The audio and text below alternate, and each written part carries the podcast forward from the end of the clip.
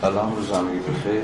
روان خوب باشیم بحثمون رو حول خواندن مقدمه شروع کردیم و اندکی پیش رفتیم. امیدوارم که امروز کمی سرعت بگیریم و بتونیم مقدمه رو تموم بحثمون رو از روش شروع کردیم. روش عناصر. بنا به ادعای خود هگل کتاب عناصر بر وفق روش عام هگل در کل فلسفهش روشی است که خودش اسمش گذاشته روش نظر ورزانه speculative philosophy. بحثمون از اینجا شروع کردیم که آن اسمش رو می‌ذارن فلسفه نظر ورزانی چیه و این چجوری باید بفهمیم و این روش البته در ادامه خواهیم دید که در خود عناصر چگونه به کار بسته میشه و چگونه گام به گام به اصطلاح فعلیت بدیم بحثمون رو با منطق دایت المعارف شروع کردیم. بعد تلاشمون این بود که هم پای هگل بفهمیم که فلسفه نظر ورزانه به مسابقه فلسفه به قول خود هگل این پروگرس یعنی در حرکت در پیشرفت اساسا معناش چیه و از چه قرار با گام اول و با گام دوم فلسفه نظر ورزانه به مسابقه یک فلسفه مرحله ای می شود گفت تا حدی آشنا شد مرحله اول چون که خود هگل ادعاش بود مرحله فاهمه بود مرحله تعیین های مجزا از هم مرحله یا این یا آن مرحله جدایی مرحله تمایز مرحله differentiation تفکیک یابی یا همان تمایز یابی گام دوم گام دیالکتیک بود.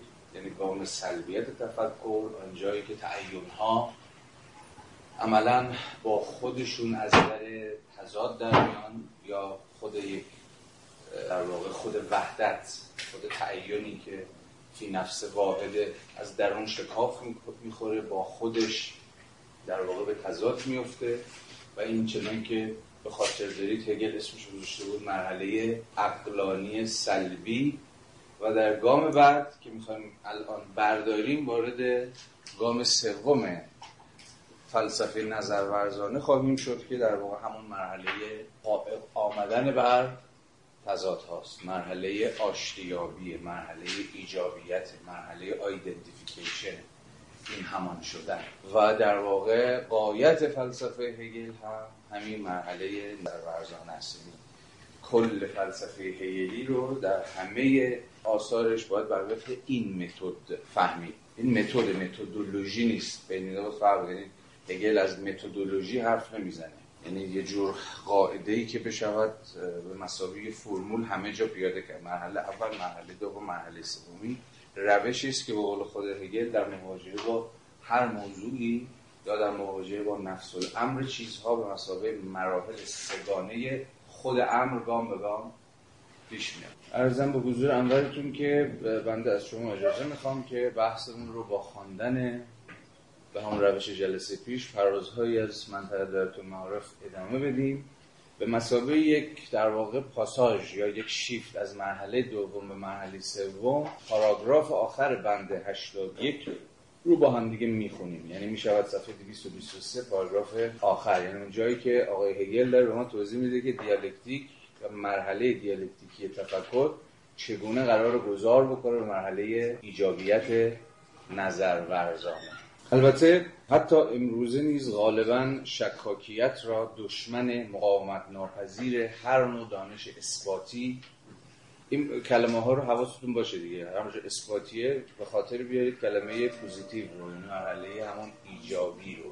اینا معادل ها رو بعضی از حالا مترجما جابجا می‌ذارن. بعضی positive می‌ذارن اثباتی حتی بعضی می‌ذارن مثبت بعضی می‌ذارن ایجابی. حالا خیلی کاری با معادل ها نداریم مهمه که متوجه بشید که هگل در چه مفهومی سود البته حتی امروزه نیز غالبا شکاکیت را دشمن مقاومت ناپذیر هر نوع دانش اثباتی و از این رو فلسفه تا جایی که به شناخت اثباتی یا ایجابی می‌پردازد تلقی خب یهو چه شده که بحث شکاکیت اومده وسط در اینجا در فراز قبلی هگل شکاکیت رو به دیالکتیک گره می‌زنه یا اساسا مرحله دیالکتیکی یا مرحله دیالکتیکی تفکر همان مرحله به تعبیر می شود گفت که شکاکیته چرا مرحله شکاکیته؟ به این دلیل که شکاکیت با چی سر کار داره؟ با نفی گزاره های ایجابی همواره شکاکیت دست کم شکاکیت رادیکال شکاکیت ریشه‌ای یعنی اون شکاکیت که نمی‌خواد بر هیچ پایه یا هیچ بنیان یا هیچ چالوده محکمی بیسته و در همه چیز می‌خواد شک بکنه و به یک تعبیری اصلا زیرپای خودش می‌خواد خالی کنه. حتی به شک کردن خودش هم شک کنه به زعم هگل چیزی از جنس نفی انتظایی. در واقع روشی که هر آن چیزی که هست رو هر آن چیزی که پوزیتیوه هر چیزی که متعینه رو درش در وساقتش در حقیقتش در اینکه به راستی اصلا چیزی برای عرضه کردن داره و چیزی از این دست زیر سوال می‌بره بنابراین شکاکیت همان مرحله در تفسیر هگلی همون مرحله دیالکتیکی تفکر. ولی چنانکه که خواهیم دید حالا هگل به همون روش معلوف خودش می‌خواد از این مرحله شکاکیت هم پا رو فراتر بذاره. باید از شکاکیت هم فرا گذشت. شکاکیت هم در نهایت خودش میشه یه مرحله ای صرفا یه مومنتی صرفا در خود تفکری که در غایت خودش قرار به چی برسه؟ به حقیقت. و قراره که حقیقت رو فراچنگ بیاره. بنابراین آن تفکری که به حقیقت وفاداره نمی‌تونه در مرحله شکاکیت متوقف بشه. هرچند مرحله شکاکیت یکی از مراحل یکی از گام های ضروری است میباید در حین پیشروند خودش تفکر بردارد بله یعنی همه تلاش هگل اینه که در شکاکیت متوقف نشه ولی شکاکیت همواره به مسابقه مرحله ضروری تر تفکر به رسمیت شناخت. یعنی آنچنان شک کردنی که در نهایت بتونه روی آن چیزی که دیگه نمیشه به شک کرد متوقف بشه. این چیه؟ این روش همون روشیه که دکارت در پیش گرفت یه شک دستوری. آن چیزی که خود دکارت اسمش میذاشت شک سیستماتیک. اما شک سیستماتیک دکارتی هم در نهایت به یک نقطه می‌رسه که یا به آن چیزی که دیگه نمیشه به شک کرد یعنی به چی می‌رسه؟ به خود سوژه دیگه یا کوگیتو یا میاندیشن ها؟ یعنی دیگه شما به کسی که داره شک می‌کنه نمی‌تونید شک کنید یعنی یک بنیان ظاهرا دست کم به زعم دکارت فارغ از حالا نقدهایی که بعدم بهش شد که دیگه نمی‌شد بیشتر از اون عقب رفت یا بیشتر از اون شک کرد. یعنی شک دستوریه مثلا یه جور شک فروکاسگرایانه یعنی شکی که هی داره میره عقب تا به یه بنیانی به یه زمینی یه زمین سفتی برسه که دیگه به اون می‌تونه اعتماد کنه و از اونجا به بعد شروع کنه به بنا کردن دوباره تفکر یا فلسفه یا بنیان گذاشتن خود حقیقت می‌رسه به چیزی چون سوژه. ولی تو شکاکیت های رادیکال دیگه به خود اون سوژه ای هم که داره شک می‌کنه شما باز می‌توانید شک کنید. یعنی اصلا چیزی باقی نمیمونه. یعنی هیچ زمینی دیگه زیر پای شما نیست و یه تعبیری شما روی هوایی. ولی در صورت منظور هگل رو اینجا باید متوجه بشیم از شکاکیت دیگه. مرحله نفی انتزاعی که تفکر نظر ورزانه میباید ازش فراتر بره. حالا یه بار دیگه با این ملاحظات بخونیم بند پیش بریم ببینیم چی می‌خواد بگه؟ البته حتی امروزه نیز غالبا شکاکیت را دشمن مقاومت ناپذیر هر نوع دانش اثباتی و از این رو فلسفه تا جایی که به شناخت اثباتی می‌پردازد تلقی می‌کنن یعنی تا جایی که پای شکاکیت در میونه شما به یه جور دانش اثباتی و به خود حقیقت نمی‌تونید برسید. چون تا برسید یا تا لحظه که فکر کنید به اون شناخت اثباتی یا ایجابی رسیدید شکاکیت زیرابش رو برای شما خواهد زد. در پاسخ به این موضوع لازم است اشاره شود که در واقع فقط امر کرانمند و اندیشه ورزی انتظایی فاهمه باید از شکاکیت بهراسند و نمی‌توانند در مقابل آن مقاومت کنند. از سوی دیگر فلسفه شکاکیت را به عنوان مرحله ای از خود یعنی مرحله دیالکتیکی درون خویش دارد. اما آنگاه فلسفه در نتیجه صرفا منفی دیالکتیک متوقف نمی شود یعنی اینجا چنان که از ابتدا هم حتما به خاطر دارید هگل داره مرحله دیالکتیک رو با مرحله سلبیت یا با مرحله همون نگاتیو یکسان می‌گیره. یعنی انگار که دیالکتیک همون دیالکتیک منفیه تو منطق. دیالکتیکی که تو گویی سودای فرا رفتن از این تضادها و از این تقابلها و اینها رو نداره و در همون مرحله نفی یا به زبان هگل در مرحله شکاکیت متوقف میشه. اما از اینجا به بعد سخن بر سر اینه که چگونه دیالکتیک منفی یا همان مرحله عقلانیت سلبی به زبان منطق داره معارف قراره وارد گام بعدی تفکر بشه یعنی وارد ساعت ایجابیت. یعنی خودش از شر شک خلاص کنه. خودش از شر تقابل ها از شر تضاد ها خلاص کنه و گامی پیش بگذاره. چیزی که چنان که به خاطر دارید ویژگی مرحله قبلی بود ویژگی مرحله فاهمه بود. تقابل تضاد تعیون تفاوت جدایی. اما آنگاه فلسفه در نتیجه صرفا منفی دیالکتیک متوقف نمی شود چنان که درباره شکاکیت چنین است. شکاکیت با پایبندی به نتیجه خود چون نفی صرف یعنی نفی انتظایی دچار اشتباه میشه پس شکاکیت به مسابه نفی انتظایی به مسابه مرحله که فقط سر از نفی کردن و در تضاد قرار دادن و در تقابل قرار دادن در میاره نمی‌تونه در واقع به خطا میفته و نمی‌تونه مرحله یا گام بعدی رو برداره. ولی این همون کاریه که فلسفه نظر ورزانه باید بتونه انجام بده. چون دیالکتیک امر منفی را به عنوان نتیجه در بردارد آنگاه امر منفی دقیقا به عنوان نتیجه امر اثباتی نیز شمرده می شود زیرا درون خود شامل چیزی است که از آن نتیجه می شود و این نتیجه را به عنوان چیزی که از آن فراروی کرده است شامل است و بدون آنچه فراروی کرده نمی‌تواند باشد اما این تعین بنیادی شکل سوم امر منطقی یعنی مرحله نظرورزانه یا اقلانیت اثباتی است.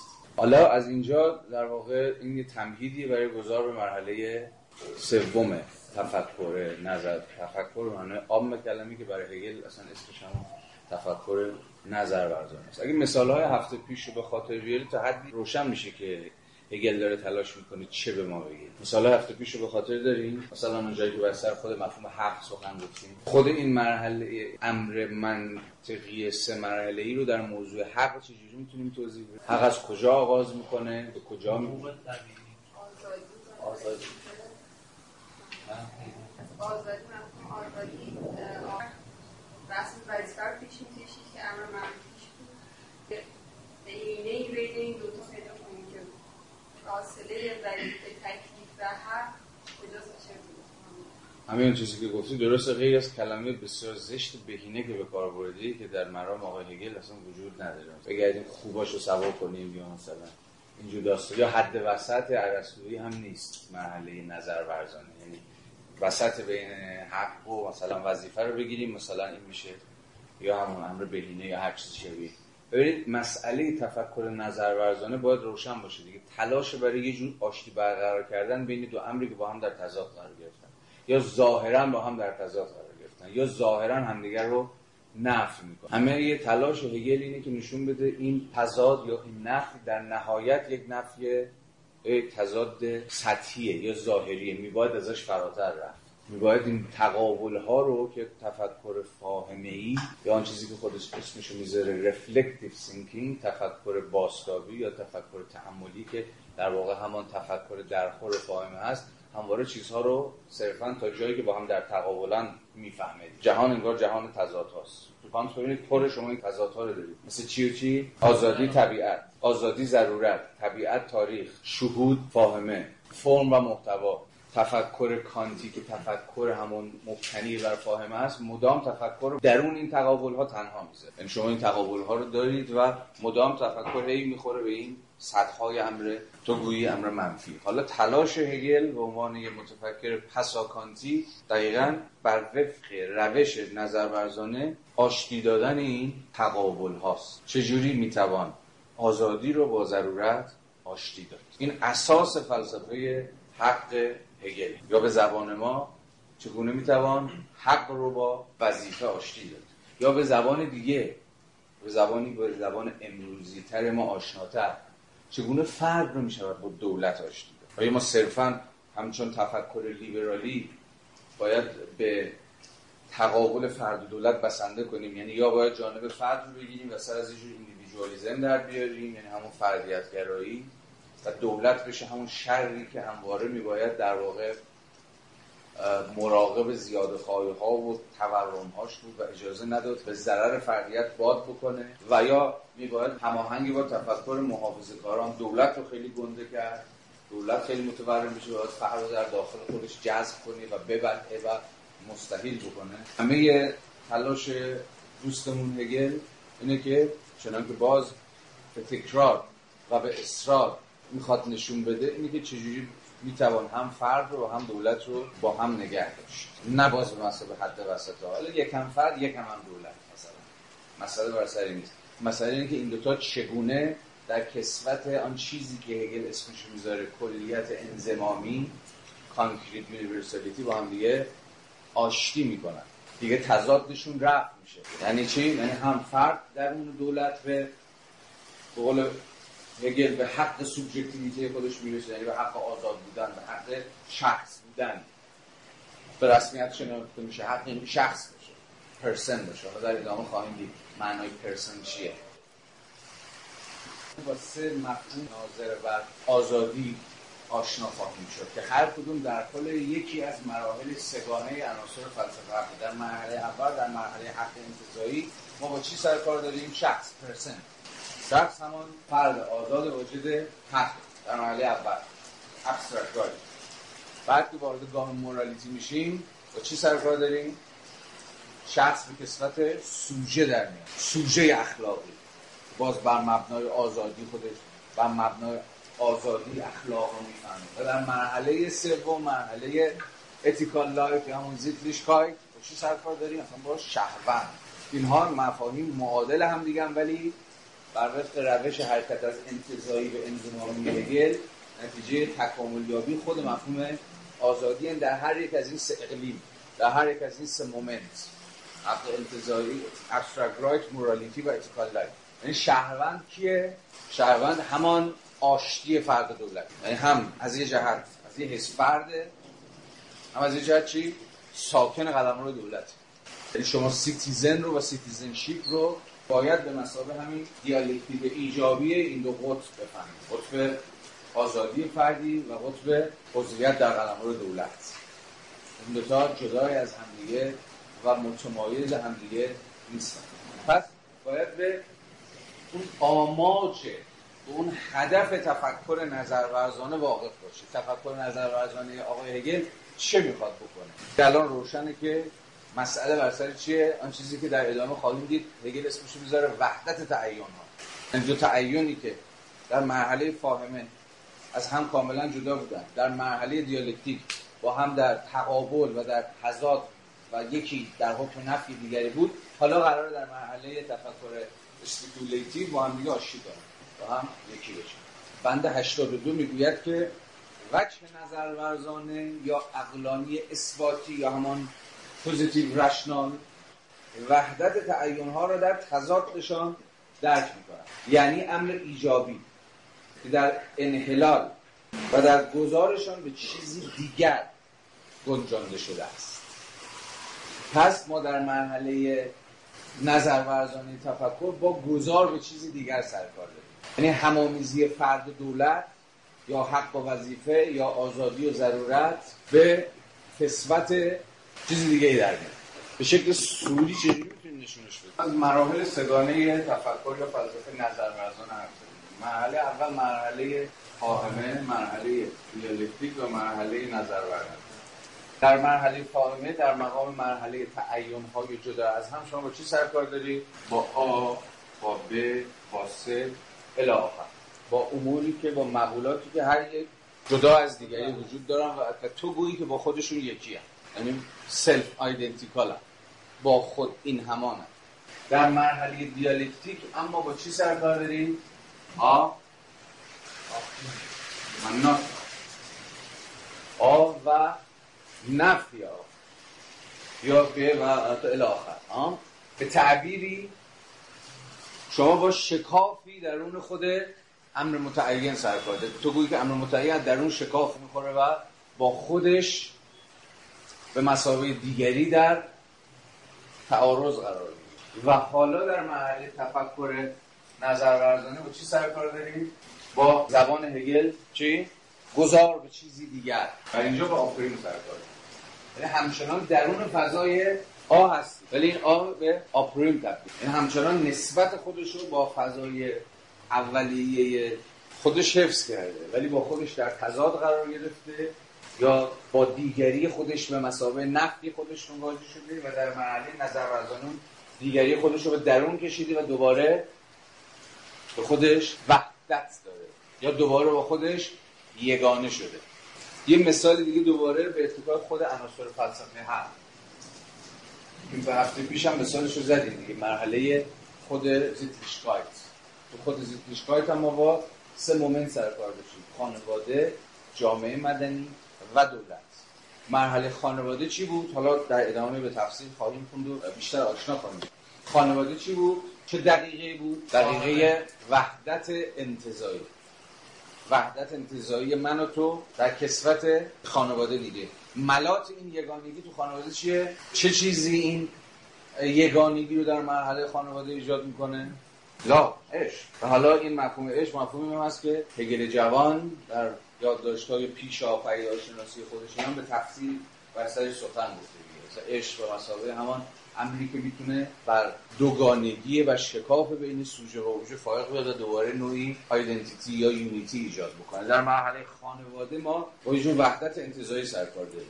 یعنی یک فقط وجود بوده وان وجود. امر واحد. عشق ملات این وحدتیابیه. ولی این هنوز در مرحله خانواده این وحدت هنوز انتظاییه. چرا؟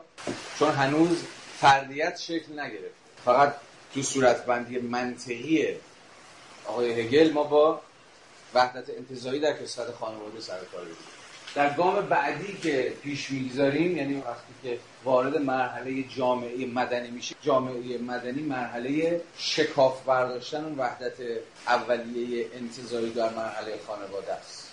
جامعه مدنی قلمروی چیه به قول هگل افراد. individuality ها individuality های جدا از هم. هر یک سر در پی کار و بار خویش. هر کس در پی رفع نیازهای خود. اینجا مرحله چیه؟ مرحله افتراق مرحله جدایی در جامعه من. حالا اما دوباره اون وحدت اولیه حالا در گام سوم در دولت دوباره باید برقرار بشه. اما این بار در کسوت کلیت انضمامی یعنی کلیتی که تعین ها رو اون تفاوت ها رو که در مرحله جامعه مدنی سربرآورده بود رو هم در این حال بتونه در خودش حفظ بکنه.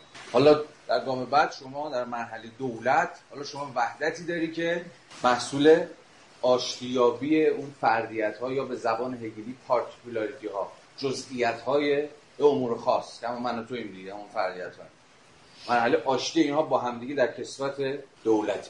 به این معنا تفکر هگلی تفکر برخلاف تصور یک تفکر خطی نیستش بلکه تفکری است دایره ای دوباره شما باید به اول برگردید. یعنی وحدت اولیه همون چیزی بعد از اینکه مراحل و تفکر پشت سر می‌گذاره دوباره قراره که بهش برگردید. اما این بار چی؟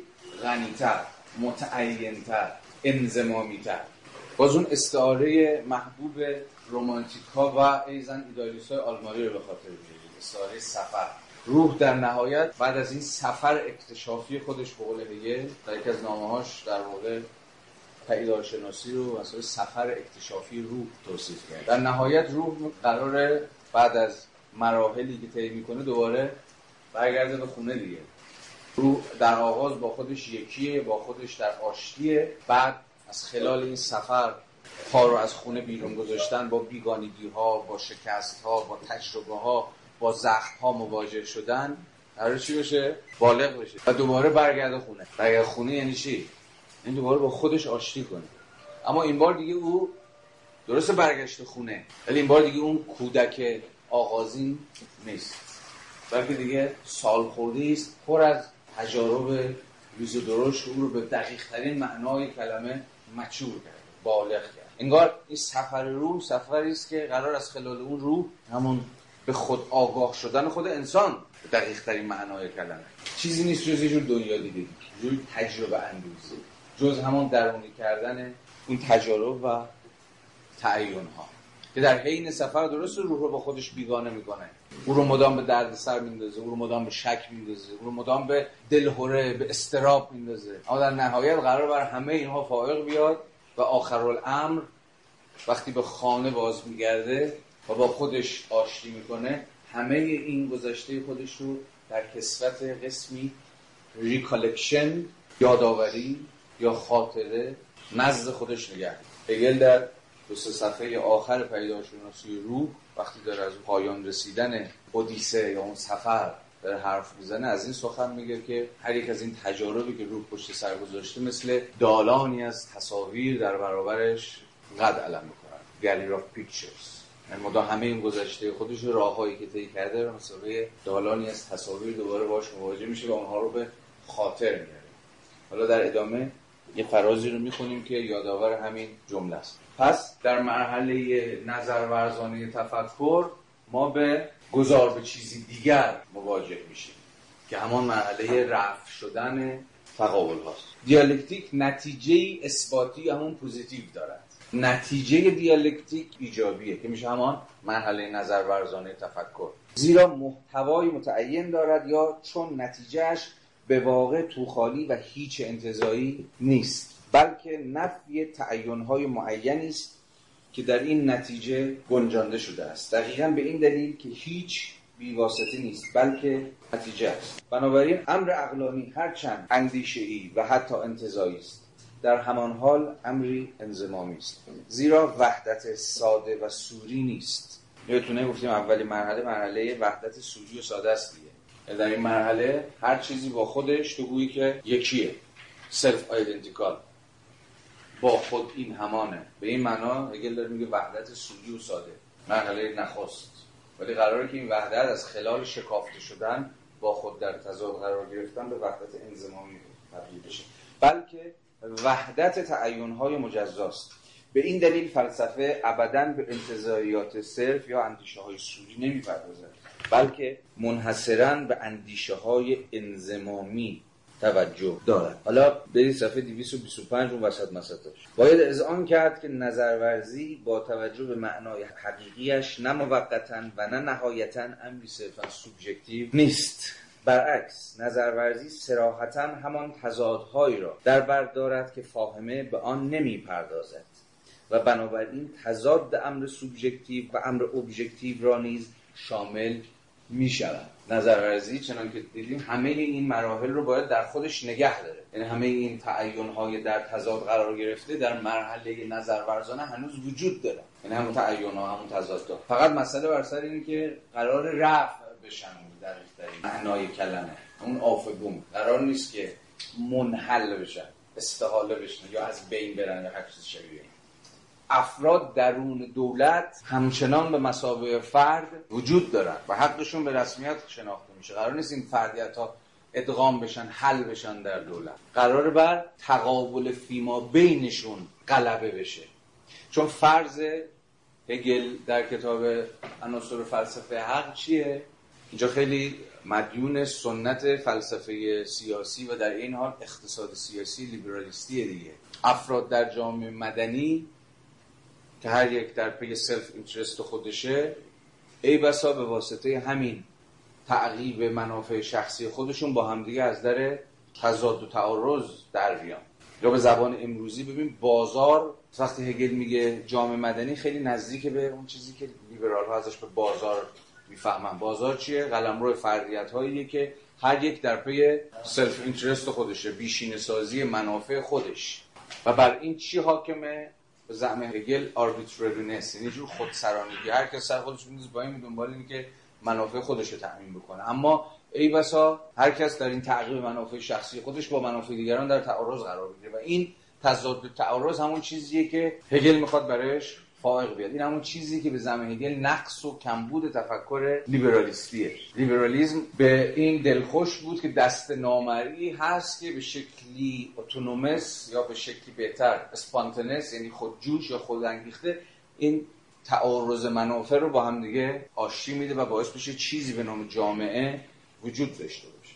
ولی هگل میگه این کافی نیست. جامعه اگه به حال خودش رها بکنه این گونه نیست که به مسابقه کل قوام پیدا می‌کنه. بلکه میباید ساز و کارهایی دستن در کار باشن تا این تعارض میان منافع رو در مرحله جامعه مدنی یا در مرحله بازار که همون قلمرو فردیت های هر یک در پی هوا و هوس خیشه رو با هم آشتی بدن و نذارن که این تعارض منافع باعث دود شدن و به هوا رفتن خود بنیان جامعه به کل بشه این دغدغه چنان که می‌دونید بعد از هگل هم به شکل خیلی جدی و به شکل خیلی پررنگی باقی مونده.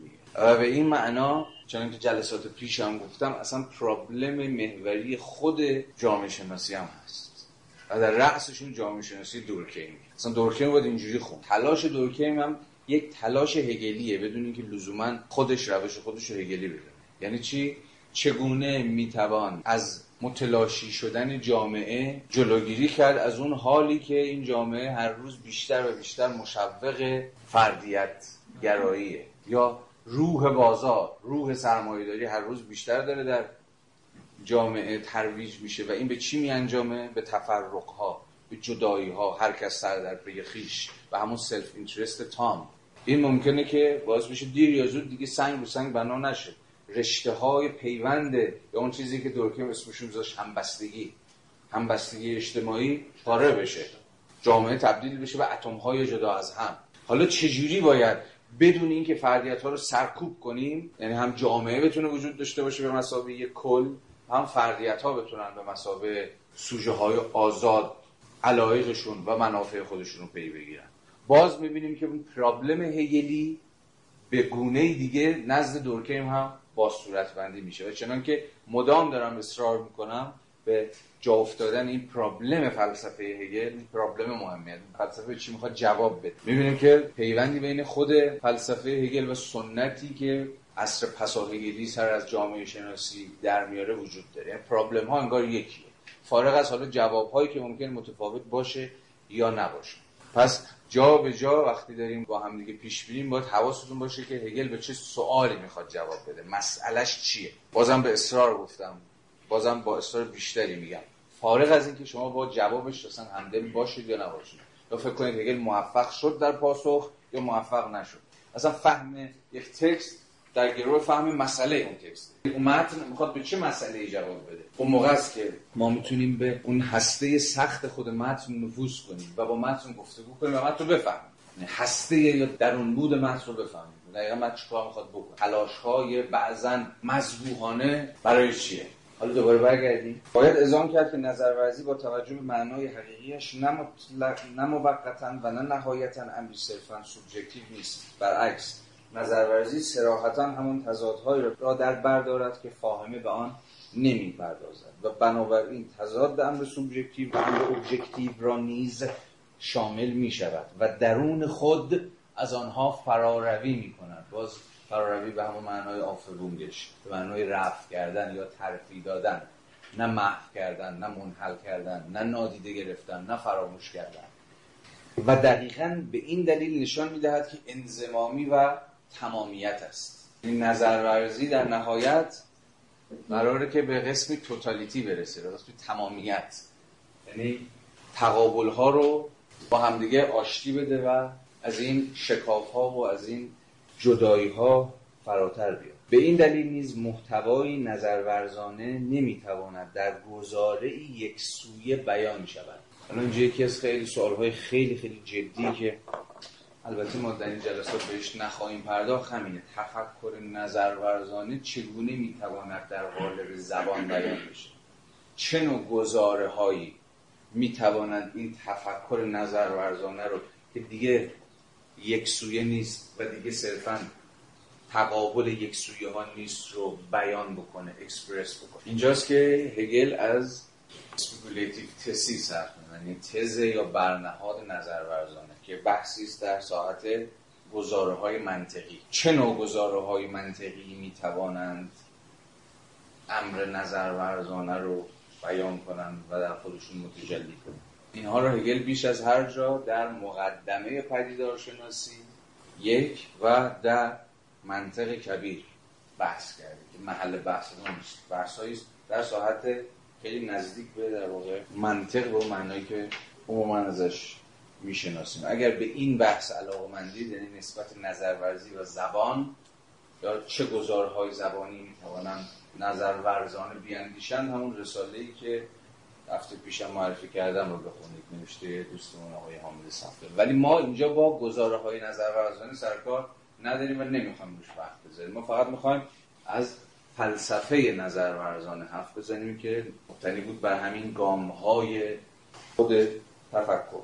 به این دلیل نیز یک محتوای نظرورزانه نمی‌تواند در گزاره یک سو بیان شد مثلا اگر بگوییم مطلق وحدت امر سوبژکتیو و ابژکتیو است. بیگمان درست بود. خب یکی از تعاریف مطلق که همان حقیقت باشه نزد آقای هگل همینه که سوژه و ابژه با هم آشتی می‌کنن. یا امر سوبژکتیو و امر ابژکتیو با هم یکی میشه. اما هگل میگه که این جمله یک گزاره نظرورزانه نیست. چرا؟ در ادامه. بیگمان درست گفتیم اما این هنوز یک سویه است. چون در اینجا فقط وحدت بیان و تأکید بر آن گذاشته شده است.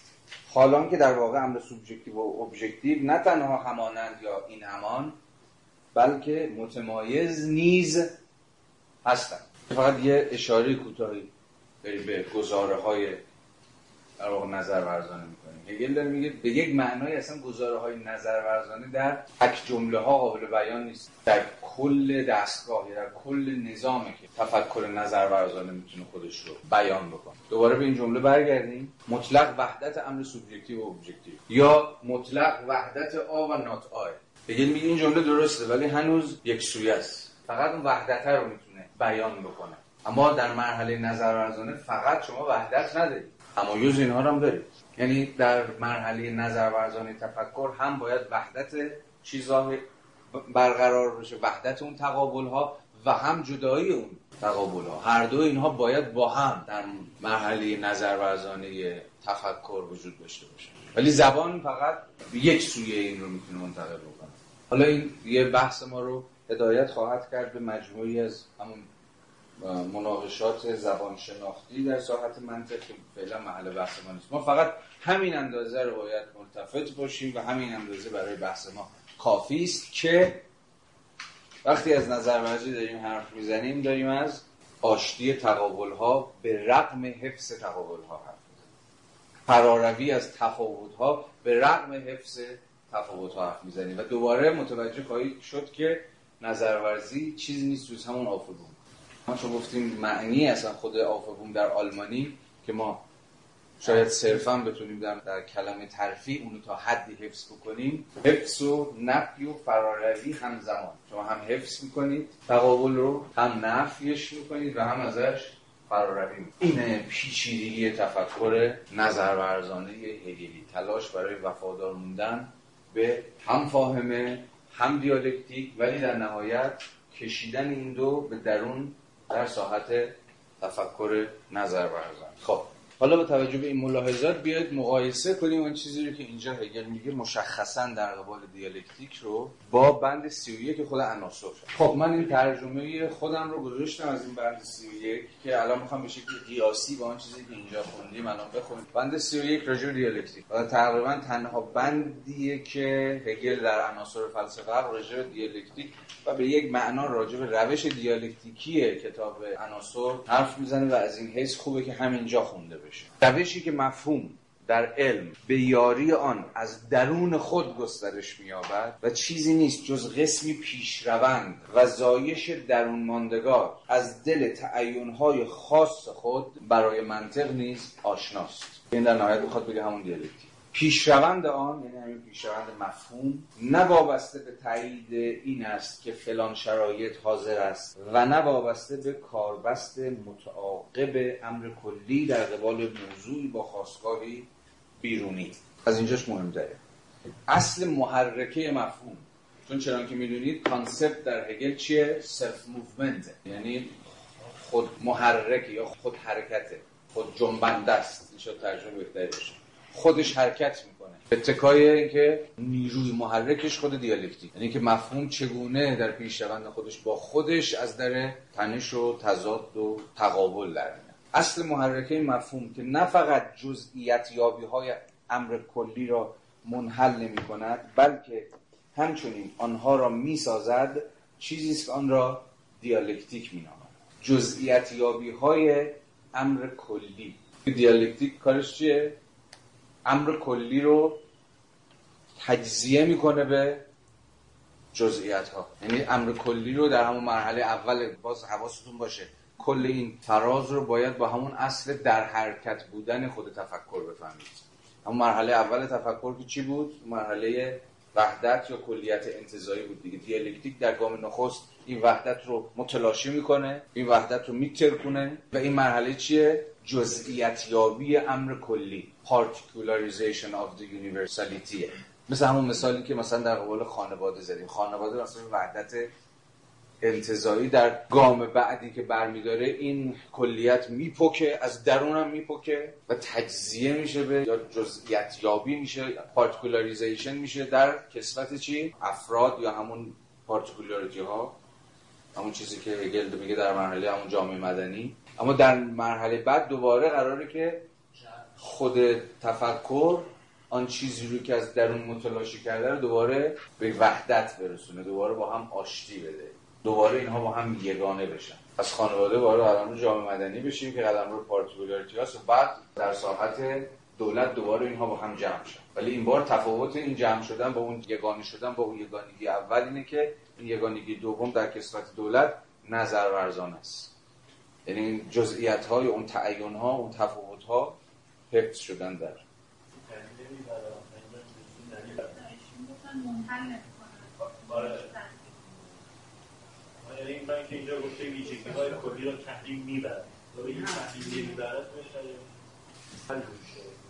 نه ترجمه من درست. یعنی دیالکتیک یا مفهومی که بگونی دیالکتیکی داره پیش میره همین جزئیات یابی رو چون که دیدیم می‌سازه. خودش ایجاد می‌کنه همون انفجار درونی همون شقاقیابی نخستینی که گفتیم همین particularization رو خودش ایجاد می‌کنه و بعد خودش منحل منحل به معنای Aufhebung دوباره می‌کشه تو خودش. دوباره درونی خودش می‌کنه. یعنی هر دو اینها رو همزمان انجام میده. باز این فرایند سودی رو به خاطر می‌گیره. این بابا میگه که اینو من میگم دیالکتیک. یعنی دیالکتیک مثلا روش particularization و در عین حال universalization. یعنی هم جزئیات یابی و هم کلیت یابی. ولی به مثابه دو moment پیوسته به هم. در نتیجه مرادم آن قسم دیالکتیک نیست که یک موضوع قضیه یا هر چیزی از این دست را که به احساس یا به آگاهی بیواسطه به طور کلی داده شده است می‌گیرد و آن را منحل می کند در هم می ریزد به این شکل یا آن شکل گسترش می دهد و صرفا سودای آن دارد تا ضدش را استنتاج کند. شیوه سلبی که بارها حتی در افلاتون ظاهر می شود یعنی اینجا راهشو داره از دیالکتیک افلاتونی که به زنمو فقط دیالکتیک سلبی است داره جدا می‌کنه. یعنی روش دیالکتیک افلاتونی سقراطی تا حدی همین گونه بود دیگه. حالا بیشتر در ساحت دیالوگ های افلاتونی دیگه. افلاتون می‌خواد چیکار کنه؟ در واقع سقراط. به قول خودش یک موضوع قضیه یا هر چیزی رو کار سقراط این بود دیگه. با طرف های گفتگو سعی می‌کرد که با مفروض گرفتن اولیه اون قضیه یا موضوع یا دعوی یا هر چیزی که طرف گفتگوش حین گفتگو به کار می‌برد سعی کنه که اون رو وادار بکنه که عکسش رو یا ضدش رو نتیجه بگیره. یعنی اول بپذیره رو مفروضات طرف رو و بعد رفته رفته اون بابا رو به یه سمت و سوی هدایت بکنه که با ادعای اولیه خودش از سر تضاد در بیاد. یعنی گیرش بندازه و نشون بده که آن ادعایی که مطرح می‌کرده در نخست حین یک فرایند دیالکتیکی که مبتنی بر دیالوگه نمی‌تونه از خودش دفاع کنه و اتفاقا به ضد خودش تبدیل میشه. در واقع فقط کار سقراط اینه که تناقضات ادعاهای افراد رو نشون بده. نمی‌خواد خودش سنتزی به دست بده. بگه خب این نیست این نیست یعنی نه این نه این نه این و برخی از رساله های افلاتون همین دیالکتیک سلبی هم. یعنی فاقد ایجابیت هم. صرفا یه روش انتقادی در دیالوگ هم.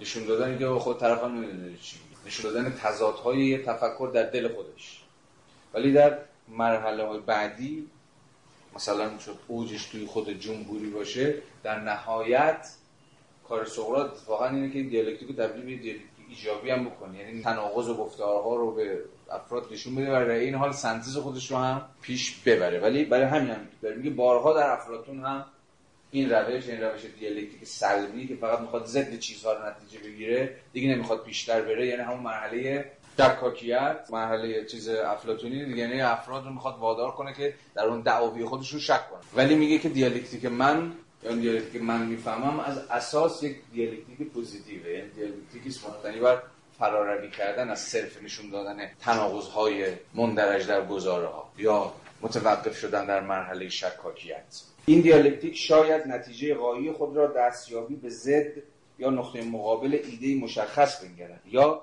به شیوه آشتی ناپذیر شکاکیت باستان رسیدن به متناقض آن یا به سبک و سیاقی نامطمئن قسمی تقریب به حقیقت که معیار بیتوش و توان دوران مدرن است. همه اینها رو داره نفت می‌کنه. میگه این دیالکتیک سلبی چه صرفا بخواد ضد یه ایده مشخص رو نتیجه بگیره. یا به همون سبک و سیاق شکاکیت باستان بخواد عمل بکنه. و یا چه صرفا قسمی تقریب به حقیقت باشه. یعنی از راه نفی گزینه های ممکن گام به گام به حقیقت تقریب بجویه. هر یک از اینها باشه در نهایت با دیالکتیک هگلی فرق این تقریب حقیقت احتمالا ما رو در قرن بیستم یاد فلسفه های علم رایج میندازه دیگه. که ایدهشون هم به مسابقه ایده تماما غیر هگلی این بود که ما هیچ وقت به حقیقت دست پیدا نمی‌کنیم. فقط می‌تونیم به حقیقت نزدیک بشیم. اونم از خلال چی اتفاقا همین روش شکاکیه. یعنی نفی گزینه های موجود. گنده این جریان که پوپر دیگه. در واقع ما صرفا حدس هایی داریم در قبال جهان. این حدس ها اما فقط تا زمانی که ابطال نشدن یا نفی نشدن یعنی شکاکیت نتونسته کمر اونها رو بشکونه اعتبار داره. هیچ تضمینی در این نیست که این حدس های هنوز ابطال نشده ما. همان حقیقت هم. ولی به محض اینکه این حدس ها ابطال میشن دوباره حدس بعدی حدس های بعدی. و این چیزی نیست جز همون پیشروند گام به گام ما به سوی حقیقت. ما فقط نزدیک میشیم به حقیقت. هیچ وقت به خود حقیقت نمی‌رسیم. چون رسیدن به حقیقت همان و توقف خود تفکر همان دیگه. این هم یه ریشه هایی توی حتی فلسفه سیاسی پوپر هم داره دیگه. برای چی بابا از جامعه باز دفاع می‌کنه؟ چون جامعه باز امکان چی رو فراهم می‌کنه؟ نقد کردن. یا ابطال کردن اون چیزی که خودش الان حقیقت مینما یا نقد به این معنی جامعه علمی هم فقط در صورتی که یک جامعه دموکراتیک یک جامعه باز باشه می‌تونه از تقدیر به حقیقت سخن. یعنی اون چیزی که امروز خودش رو حقیقت جا انداخته اگه فضا و امکان نقدش ارزیابیش به چالش کشیدنش در وساقت شک کردن و غیر و غیر وجود نداشته باشه اون موقع به اتکای صرفا قدرت می‌تونه خودش رو حقیقت بنمایاند ولی ابطال پذیری گزاره ها فقط ابطال پذیری سوریشون نیست. جمله ها به گونه‌ای صورت بندی بشن که قابل ابطال باشه. بلکه ابطال پذیریشون در گروه فاکتور اجتماعی هم هست. یعنی وجود جامعه آزاد. یعنی این وسوسه حقیقت که می‌بینید در هگل هست چقدر هم جدی هست و در ادامه خواهیم که چقدر جدی تر هم میشه. در این حال می‌تونه مترادف با یه جور تک صدایی هم باشه. چون حقیقت تک صداست و این دقیقا همون چیزیه که بعدها لیبرال ها و حتی لیبرال ها در فلسفه علم هم در قبالش هشدار میدن. یعنی حقیقت ممکنه به نظر چیزی خواستن بیاد. همواره فلسفه در پی دستیابی به حقیقت بوده. اما حقیقتی که خودشو تثبیت شده جا افتاده یک بار برای همیشه جا بندازه چنان که به نظر میاد که هگل هم همین سودا رو داره به راحتی می‌تونه از خلال یه جور حاکم کردن تک صدایی اتفاقا به اصل خود دیالکتیک خیانت کنه.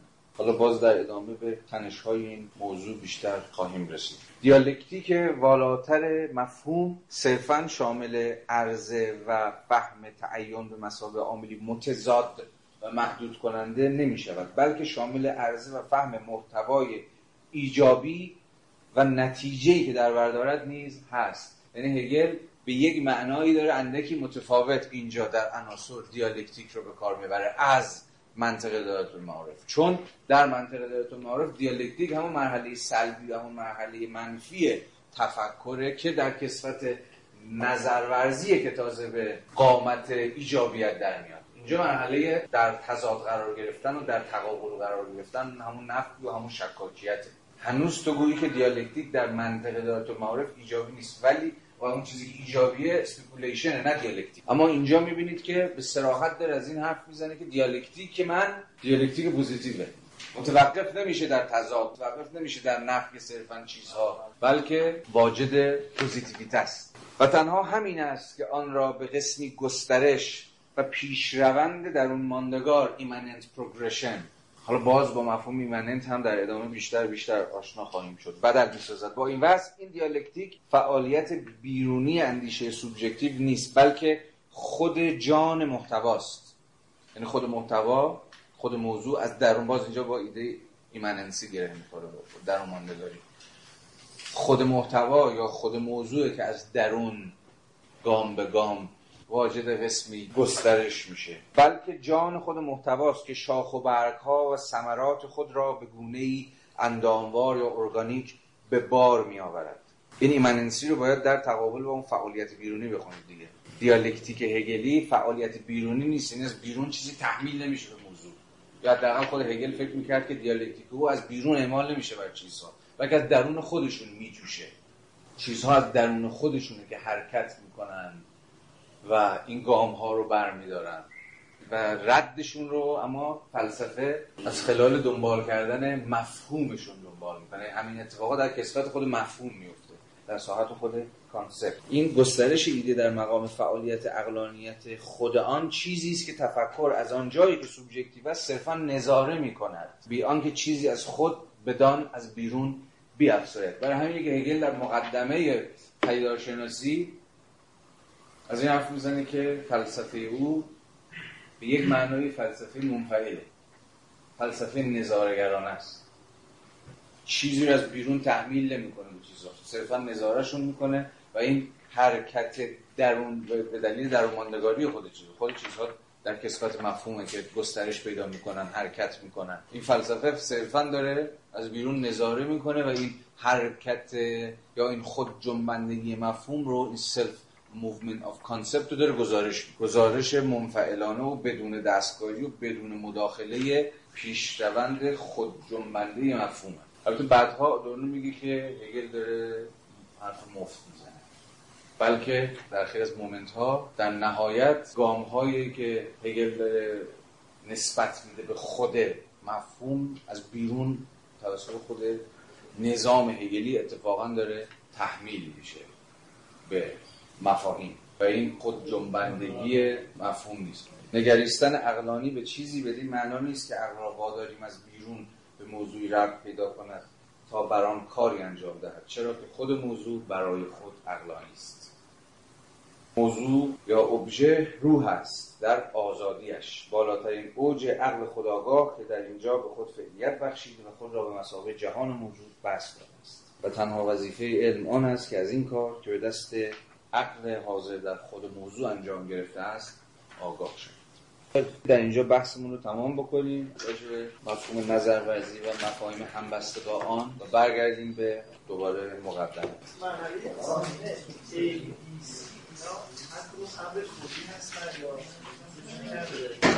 ما که گفتیم کلی انتظایی دیگه. کلی انتظایی یا با خود این همان ببین من در مقام چی؟ من یا تو در ساحت انتظا. فقط منم فقط تو جدا از هم دیگه و ولی من فقط من نیستم دیگه. خود شناسی رو به خاطر بیار روندی که خود شناسی داره دنبال می‌کنه. مرحله خود آگاهی مرحله چیه؟ مرحله تقابل قرار گرفتن من توه. تا قبل از اون انگار من تو در عالم انتظایی خودمون صرفا تنها تک و تنها من بودم تو بودی و دیگه. ولی از کجا ما وارد یه جورایی وارد تاریخ یا به تعبیر به جامعه میشیم در مقام فرد ظاهرا با خود این همان؟ همانی که من با دیگری خودم مواجه میشم. حالا این رابطه من با دیگری هم تو هگل یه رابطه مستنی بر دوستی یا حقوق شهروندی یا چیز شبیه نیست دیگه.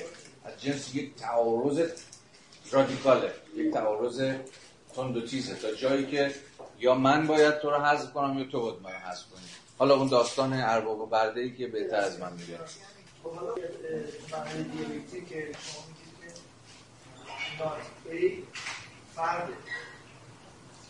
که اگر ای کلی باشه بی هم کلی باشه دیالکتیک در درونی نیست بیرونیه. مثلا شما خانواده است فرد به مسابقه سوژه خودش رو می‌شناسه این نظم طبیعی خانواده رو منحله می‌کنه میاد توی جامعه که افراد حالا تا جایی به پیدارشناسی مربوط میشه ما حین تقابلشمون با هم دیگه. در واقع من به یه تعبیری با خود دیگرم که در تقابل قرار می‌گیرم. یعنی مسئله بسر جدایی تام من یعنی مسئله نیست که فقط آبه با هم دیگه برخورد می‌کنم به این دلیل ساده که من خودم رو در کسفت دو در آینه تویی که می‌بینم و اصلا در سیمای تویی که به خودم آگاه میشم و ایزن اون طرف. متوجه چرا آ و ب نیست تقابل؟ من دیگه. من نه منم. مرز وجود من همون وجود دیگری. ولی مهم اینه که دیگری اصلا معرف خود منه. یعنی من از خلال دیگری که به خودم آگاه میشم. من و تو تو قبل از اینکه با هم مواجه بشیم یکی آیا یکی به فکر می‌کنه که با خودش یکیه. ولی وقتی با دیگری مواجه میشه تازه می‌فهمه که فقط خودش رو از آینه دیگریه که می‌تونه بشناسه. اصلا خود آگاهی چیه؟ این مرحله ارباب مرده مرحله خود آگاهیه دیگه. خودی که از مجرای دیگری به خودش آگاه یعنی اون دیگری یه جورایی درونیه. خود من. شکستن نمیشه. من ایوبی اینجوری متوجه میشم که یک واحدی وجود داره که خودش برابر با کلیت جهان می‌بینه. ولی وقتی که یک بیو می‌شناسه یا با یک مواجهه میشه متوجه میشه که نه اون یه تو مرحله خداگاهی من می‌فهمم که ببین فقط خودم نیستم که با خودم یکیم من دیگری هم هستم. یا اصلا من برای خود بودن به دیگری نیاز دارم. برای اینکه اگه دیگری منو رکگنایز نکنه دیگری منو به رسمیت نشناسه دیگری آینه ای در برابرم نگیره تا من سیمای خودم رو در این آینه ببینم اصلا تو گویی که نیستم. برای همینه که این یه جورای آون نات آه حتی باز هم دارم میگم این داستان وارد جامعه شناسی هم شده دیگه. اون نظریه کنش متقابل نمادین دقیقا همین جاها بحث می‌کنن اونا از چه حرف می‌زنن؟ دیگری مهم significant other. ما خودمون رو از خلال دیگرانی که برامون مهمن باز می‌شناسیم و اصلا واجد هویت میشیم. من خودم فقط بر پایه های خودم نیست که واجد هویتم. من هویتم از تو تو هویتت از من به گونه کاملا همین اینجاست اهمیت recognition پیدا می‌کنه. این البته مستلزم رجوع به رساله ارباب و برده و خواندن دقیق اونه تا جایی که وارد این بحث میشیم این که دیدیم که گزاره های نظر ورزانه در جملات قابل بیان نیستن وقتی میگیم این آفرونه چی یعنی تفاوت شما متوجه هم تفاوتش با چی چیه؟ این داریم؟ می‌کنه. اون مفهوم آفبوم داره روند رو توضیح میده. یعنی آفبوم به مسابقه رفع نفی حفظ و ارتقاء تو امان مفهومی است که داره به ما میگه که ببین داستان از چه قراره در تفکر نظر ورزان در تفکر نظر ورزان شما هم حفظ دارید هم نفت دارید هم ارتقا دارید. همین. این مفهوم از فلسفی چیزی بیشتر از این نمیگه. وقتی ما از گزاره نظر ورزانه داریم حرف می‌زنیم یعنی گزاره هایی که همزمان بتونن این رفع و حفظ و ارتقا رو بازنمایی کنن اکسپرس کنن یا بیان بکنن. اینجا زبان کم میاره به مسابقه تک گزاره ها کل نظام هگلی نظام نظر ورزان است. یعنی شما خود نظر ورزی رو فقط در مقام یک سیستم می‌تونید متوجه بشید. یعنی سیستمی که فقط یعنی خود این روند. پیدارشناسی یه باری سیستم رو به یه زبان بیان می‌کنه منطق به زبان دیگری عناصر فلسفه حق به یه زبان دیگری چون بخواید فلسفه نظر ورزان هگل رو در عناصر بفهمی یعنی کل این کتاب رو مثلا یه سیستم از اول تا آخرش باید بفهمی تو دستگیرت بشه که خب اصلا این روش نظر ورزانی که قرار آشتی بده مثلا آزادی و ضرورت رو نهایتا چگونه داره پیش میاد؟ هیچ تک نیست که بتونه این رو برای تو منتقل کنه. ولی آفبوم ویژگی تفکر نظر ورزان است.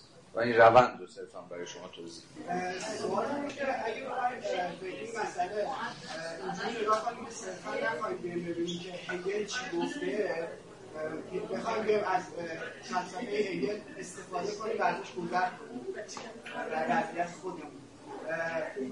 اگه بخوایم بیایم به نظر هگل راجع به دانش مطلق توجه بکنیم با فلسفه که اون دیالکتیکش در تناقضه.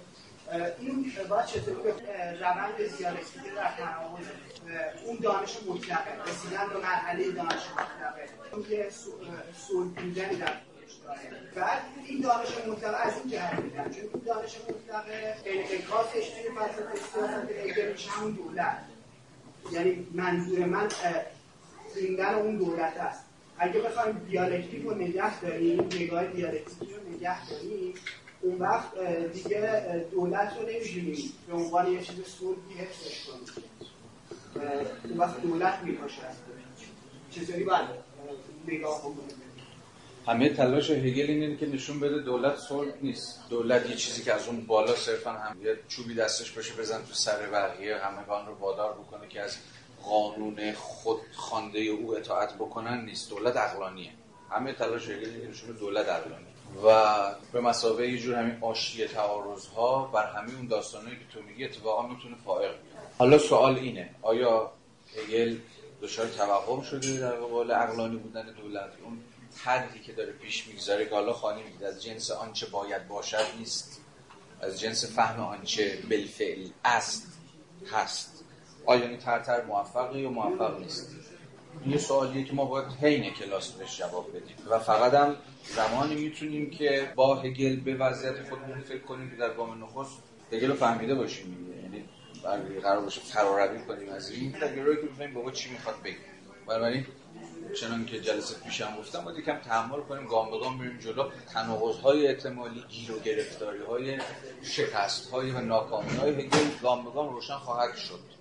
که کجا هگل نمی‌تونه موفق باشه. بله واقعا مثلا خیانت می‌کنه به, فلسفه خودش. بعد از انگلس این دعوی پذیرفته بود دیگه که سیستم هگلی به روش هگلی خیانت می‌کنه. این یعنی نظام هگل که در نهایت به مطلق ختم میشه یا به تعبیر بهتر در مطلق به پایان می‌رسه با روش هگل که همان دیالکتیک در واقع گام به گام مبتنی بر پیشروندها باشه از در تعارض. تا سالها باور رایج این بود هنوزم خیلی فکر می‌کنن که بله در هگل یه تنشی هست. تنش بین سیستم و روش. سیستم روش رو می‌خوره. یا سیستم به روش خیانت می‌کنه. حالا مثلا از انگلس به بعد ادعا این بود ادعای هگلی جوان دیگه. این بود که آقا ما باید روش رو علیه سیستم احیا بکنیم. یعنی روش هگلی در نهایت سیستم هگلی رو متلاشی می‌کنه و همین دوباره موتور تاریخ رو روشن می‌کنه. ما چیزی به نام پایان در تاریخ هر چیزی شبیه این نداریم. من تلاش خواهم کرد که اون دو صفحه پایانی پیدارشناسی رو ترجمه چون خیلی ترجمه عجیب غریبیه ترجمه پرهام اگر دارید بخونید. ولی بسیار مهمه اون فراز. اون فراز کاملا مقاومت می‌کنه در برابر این تفسیر. چون کاملا مطلق در پیداشناسی روح مرحله نیست که مرحله اند باشه. یعنی خب پایان رسیدیم که تموم شد. تازه چنان که فکر می‌کنم در همین کلاس چند بار گفتم و باز منز اصرار رو میگم در واقع دوباره مسئله سر اینه که روح شروع می‌کنه و حرکت کردن. روح چیزی نیست که در خودش آرام بگیره. مدام حرکت می‌کنه. کاملا این رو می‌شود در فرازهای پایانی پیداشناسی روح و فقط در پیداشناسی روح دنبال کرد. هنوز پیداشناسی روح یه جور اوپن اندده به یک تعبیری یعنی پایان گشوده است. تازه ما می‌رسه به آخر تازه دوباره رو آغاز می‌کنه و مراحل دیگری رو از سر خواهد گذراند که اون احتمالا نیازمند بارش پیداشناسی دیگری است. حالا میشه یکی از کنجکاوی اینه که پایان بندی پیداشناسی رو مثلا با پایان بندی منطق یا عناصر فلسفه تاریخ اینا بخونیم ببینیم اینا چقدر به راستی با هم تعارض دارن یا ندارن. و حالی که گرفتاری که در هگل هست دیگه. آیا در هگل تلوس همون انده قایت تاریخ همان پایان تاریخه؟ یعنی وقتی که تاریخ به تلوس خودش رسید به قایت خودش رسید یعنی تمام شد بریم خونه هامون. یا به تعبیرش خب رسیدیم خونه و از الان دیگه فقط اشغال یا نه داستان چیزی دیگه است. اینا به حال نکات است. برگردیم به مقدمه. تا حدی الان سر در آوردیم. از روش آقای هگل اما مقدمه چیزی بیش از اشاره کوتاه به روش. دید صرفا به یه اشاره کوتاه بسنده کرد ولی ما عملا یک جلسه و نیم رو به این روش اختصاص دادیم. ولی در صفحات بعد موضوع از چه قراره؟ صفحه 97 از اینجا ما قراره که با خود شعن فلسفه در تفکر هگل و مشخصا در خود عناصر فلسفه هم آشنا بشیم یعنی خود شعن فلسفه برای هگل چیه و قراره چه بکنه. صفحه 97 این کتاب خط چهارم. تا آنجا که به طبیعت مربوط می شود به سهولت می توان پذیرفت که فلسفه می بایست طبیعت را همان گونه که هست باز شناسد سنگ بنای اندیشه فلاسفه البته جایی در چارچوب خود طبیعت نهفته است که دانش می باید مورد بررسی و تحقیق قرار دهد و به شکلی مفهومی بفهمد. البته دانش برای این بررسی و فهم می بایست نه با اشکال و حوادثی که در سطح طبیعت ظاهر می شود بلکه با هماهنگی جاودان طبیعت که به منزله قانون و ذات در آن درک شده است سر کار داشته اما از سوی دیگر جهان اخلاقیاتی دولت یا عقلی که خود را در عنصر خداگاهی به فعلیت رسانده است اجازه آن را نیافته تا از دانستن این حقیقت خوشحال باشد که در واقع این خود عقل است که قدرت و مرجعیتش را در چهارچوب آن کسب کرده است و خود را در آنجا نشان می‌دهد و ذاتی آن باقی میماند. بلکه به نظر می‌رسد عالم روحانی خود را به دست حدوث contingency حدوث یعنی contingency بخت و خودسرانگی. مفاهیم بسیار مهمی که ما بارها بارها بهش باز خواهیم گشت.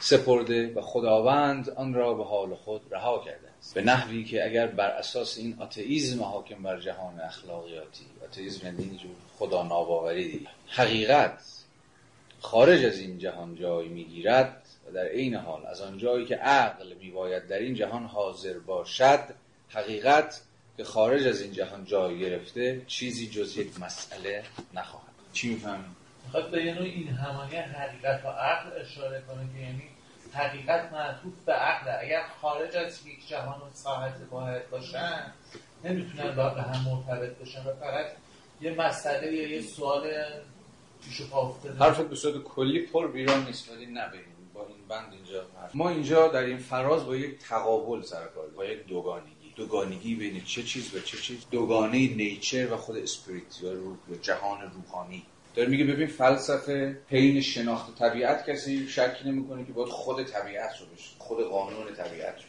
دوباره از منظر تقابل ببینید. تا آنجا که طبیعت مربوط میشه به سهولت می‌توان پذیرفت که فلسفه میباید طبیعت رو همون گونه که هست بازشناسد. طبیعت چیه؟ توی اون توپولوژی دایره المعارف هگلی که جلسه نخست بر سرش سخن گفتیم در توپولوژی دایره المعارف هگلی طبیعت کجاشه؟ بخش دوم فلسفه طبیعت منطق طبیعت روح. منطق چیه؟ ایده در خود و برای خود. قواعد صوری تفکر هستن شما بگید. طبیعت چیه؟ کتاب دوم. ایده است در برون بود خود. اصلا طبیعت چیه؟ externalization روح دیگه. جایی که روح از خودش میاد بیرون و objectify میشه. و در برابر روح به مثابه یک دیگری قد علم می‌کنه. اصلا طبیعت یعنی طبیعت یعنی دار درختی نیست که. طبیعت نیچر توی هگل همان برون بود شدن خارجیت یافتن روح از خودش. و این خارجیت یابی از خود در هگل واجد چیه؟ واجد بیگانگی. وقتی روح از خودش میاد بیرون ابجکتیوای میشه در این حال از خودش بیگانه میشه. و این بیگانگی همچون یک آدر در برابر خود روح یا در برابر آگاهی قد علم حالا گام سوم یا همون کتاب سوم دایره المعارف که همان فلسفه روح باشه چیه؟ بازگشت این دیگری یا این جهان بیگانه شده در کسفت طبیعت به خود روح. اون چیزی که از ما بیرون افتاده و یک دیگریه حالا قراره که دوباره به درون بشه لطفا صفحه 106 رو ببینید. پاراگراف 18 خیلی فشرده و خلاصگی داره نظام توپولوژی که دایره المعارف رو توضیح میده. منطق چیه؟ علم ایده در خود و برای خود. منطق همین منطق چه منطق خود دایره المعارف چه منطق کبیر در واقع ایده در خود و برای خوده. فلسفه طبیعت علم ایده در دگر بودش در دیگریش. طبیعت دیگریه. ایده است. یعنی اون ایده که داره externalize میشه بیرونی میشه عینیت پیدا می‌کنه و عملا به مثابه بیگانگیه که عینیت پیدا می‌کنه. بعدا خواهیم دید این رو در مارکس.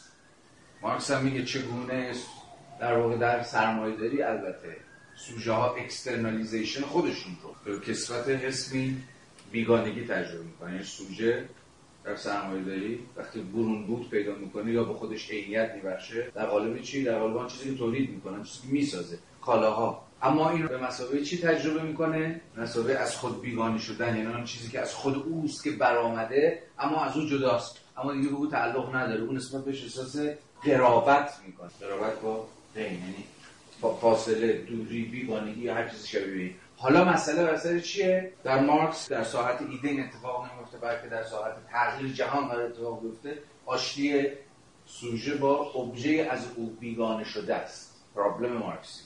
اما در هگل طبیعت به مسابقه دگربود روح صرفا در خود مرحله سوم در فلسفه روح که ایده که از دگربودش به خود باز میگرد حالا در فلسفه روح آن چیزی نسبت به روح بیرونی دوباره قرار که روح اون رو از آن خودش بکنه برای همینه که عناصر فلسفه حق به بخش سوم چنان که به خاطر دارید تعلق داره.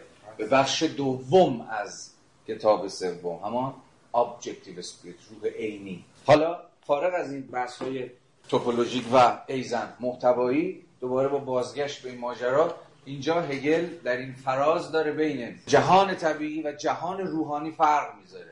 داره میگه ببین در جهان طبیعی که بحثی نیست. همگان میپذیرند که کار فلسفه و اصلا جور شناخت عام اینه که طبیعت آنچنان که به واقع هست بشناس. اما وقتی پای جهان روحانی میاد وسط اون چیزی که اینجا این آقا اسمشو می‌ذاره چی؟ جهان اخلاقیاتی دولت فلان اینا دیگه انگار شعن فلسفه شناخت آنچه واقعا هست دیگه نیست. اینجا انگار پای چی باز میشه؟ کسرتی از تنوع و نمی‌دونم پای تاریخ پای فرهنگ. دولت یه جا این شکلیه یه جا دیگه شکل دیگری است اینجا فرهنگ فلانه اونجا با یعنی خود این کسرت خود این تنوع تو گویی که فلسفه رو از شناخت حقیقت به مثلا همون امر تکصدایی معاف می‌کنه یا ناتوان می‌کنه اصلا. یا جایی که کسرت ها هستن. شما چجوری می‌تونید حقیقت مثلا یه جور امر تکصدا رو حاکم بکنید؟ اصلا اون رو بشناسید. یه بار دیگه این فراز رو بخونیم. من جابجا توضیح خواهم داد. تا آنجا که به طبیعت مربوط می شود به سهولت می توان پذیرفت که فلسفه میبایست طبیعت رو همان گونه که هست بشناسد. در ادامه به ما خواهد گفت که فلسفه در عالم اخلاقیاتی در قلم روی زندگی اجتماعی هم باید آن را آنچنان که هست بشناسد. یعنی باید بتونه فراتر از این دگرگونی ها و تنوع ها و کسرت هایی که وجود داره انواع اقسام جوامع انواع اقسام فرهنگ ها انواع اقسام دولت ها باید کار فلسفه اینه که بتونه از این سطح گذرای امور یا اون چیزی که هگل اسمش می‌ذاره سطح پدیداری فراتر بیاد و خود چی دست پیدا بکنه؟ به اسنس جهان به ذاتش.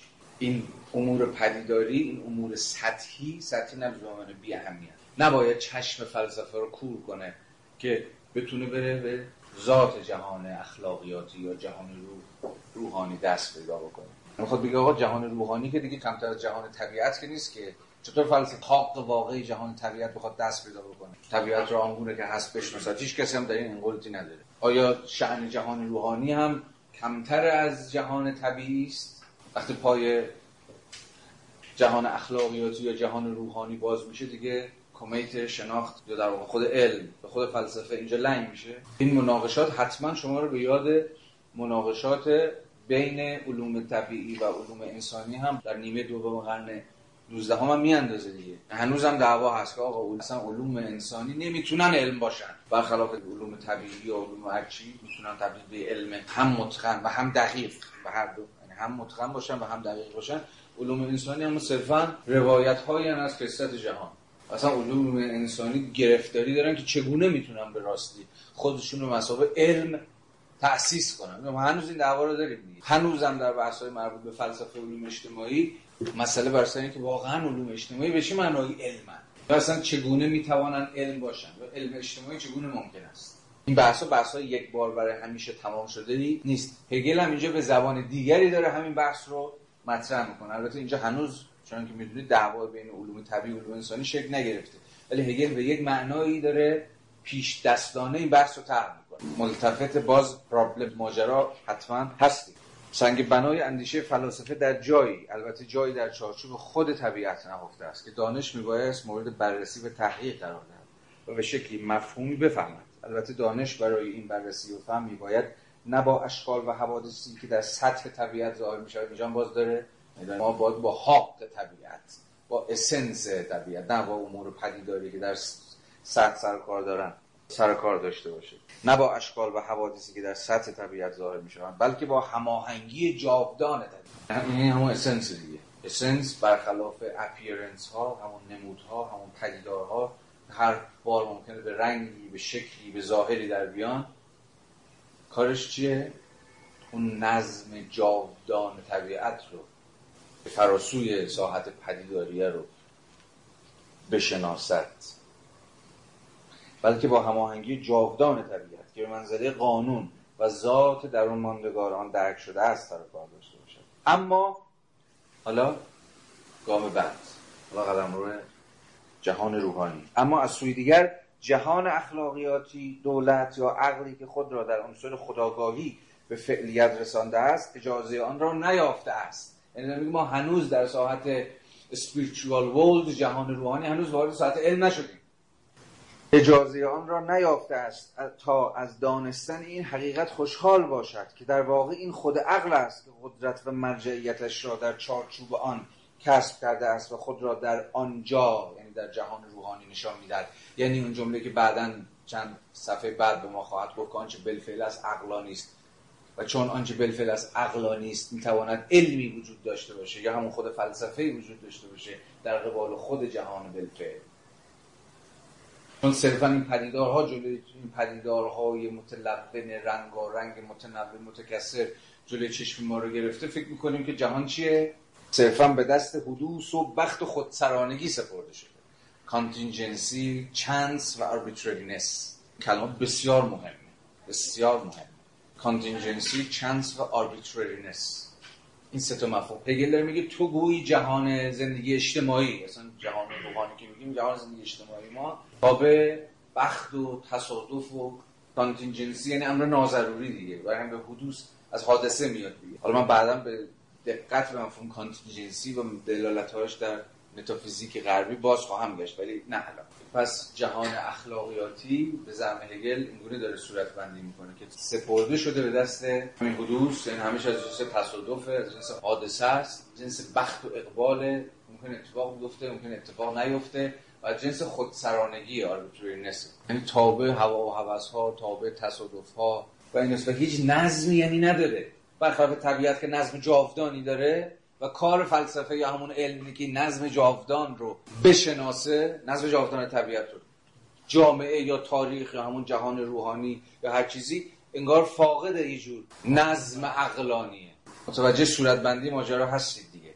و چون به نظر میاد که چنینه هنوز علمی هم پا نگرفت. به بخت و تصادف که نمی‌تونه علم تعلق بگیره. چون بخت و تصادف دیگه. یه بار به این شکل اتفاق میفته. یه بار به شکل دیگری اتفاق میفته. مثل انداختن تاسه شما علم تاس که نمی‌تونید داشته باشید چون کاملا تابع چانس شماست. ولی همه تلاش هگل پس اینجاست می‌خواد بگه برخلاف سطح پدیداری یا سطح ظاهری امور در جهان اخلاقیاتی اقلانیتی شما یعنی همون نظمی که شما در جهان طبیعت سراغش رو می‌گیرید چنان نظمی قابل قیاس با جهان طبیعت بر جهان روح هم حاکم. و دقیقا به این دلیل فلسفه یا همون علم چون که گفتم هگل اینها رو معادل هم دیگه بکار می‌تواند وجود داشته باشه. پس به یک تعبیر هگل اولین کسیه که داره از امکان شکل گرفتن spiritual science علوم روحانی یا اون چیزی که بعد اسمش شد علوم انسانی علوم اجتماعی و غیر و غیر دفاع می‌کنه. یعنی مقدمه بر بحث نوکانتی ها در نیمه دوم قرن 19 ها یک بار دیگه می‌خونم این فراز دوم بسیار مهمه. یکم دقت بکنید. به نظرم گرهش باز شده. گره این سخن هگل که چی داره میگه اینجا به نظرم الان گشوده است.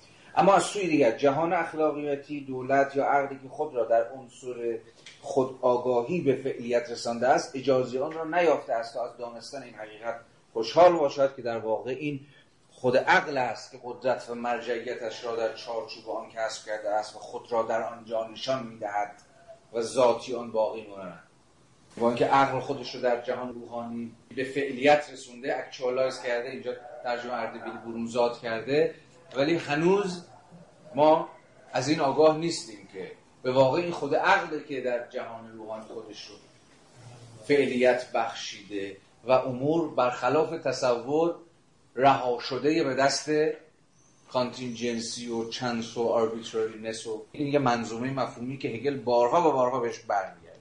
نیست. بلکه به نظر می‌رسد عالم روحانی همه داستان بر سر این به نظر می‌رسد دیگه. به نظر می‌رسد که جهان روحانی سپرده شده به دست حدوث و بخت و خودسرانگیه ولی برخلاف این تصور برخلاف این it seems that این it seems that فقط چیه؟ همون سطح پیداری چیز هست واقعا کار فلسفه اینه که از سطح فنومن سطح پدیداری بتونه ساحت اسنس جهان یا اون چیزی که هگل اسمش می‌ذاره جوهر نقب بزنه و نشون بده که آقا برفراز اون چیزهای ظاهرا گذرا ظاهرا مبتنی بر بخت و تصادف ظاهرا مبتنی بر حدوث و خودسرانگی نظمی عقلانی برقراره و کار فلسفه چیزی جز فهم عقلانیت جهان بالفعل نیست. صفحه 102 پاراگراف دوم. فلسفه برای ما باز در اهمیت فلسفه برای هگل در ساحت جهان اخلاقی یا جهان اجتماعی. فلسفه برای ما برخلاف مثلا یونانیان به هیچ وجه به عنوان مهارتی خصوصی و شخصی مطرح نبوده است بلکه دارای وجودی عمومی و تاثیرگذار در عرصه عمومی به ویژه یا منحصرا در خدمت دولت است. هگل داره میگه فلسفه در دوران ما جو خدمتگزار دولت یه اهمیت و یک اثرگذاری عمومی داره. یعنی اصلا فلسفه شأن بنیادگذارانه داره.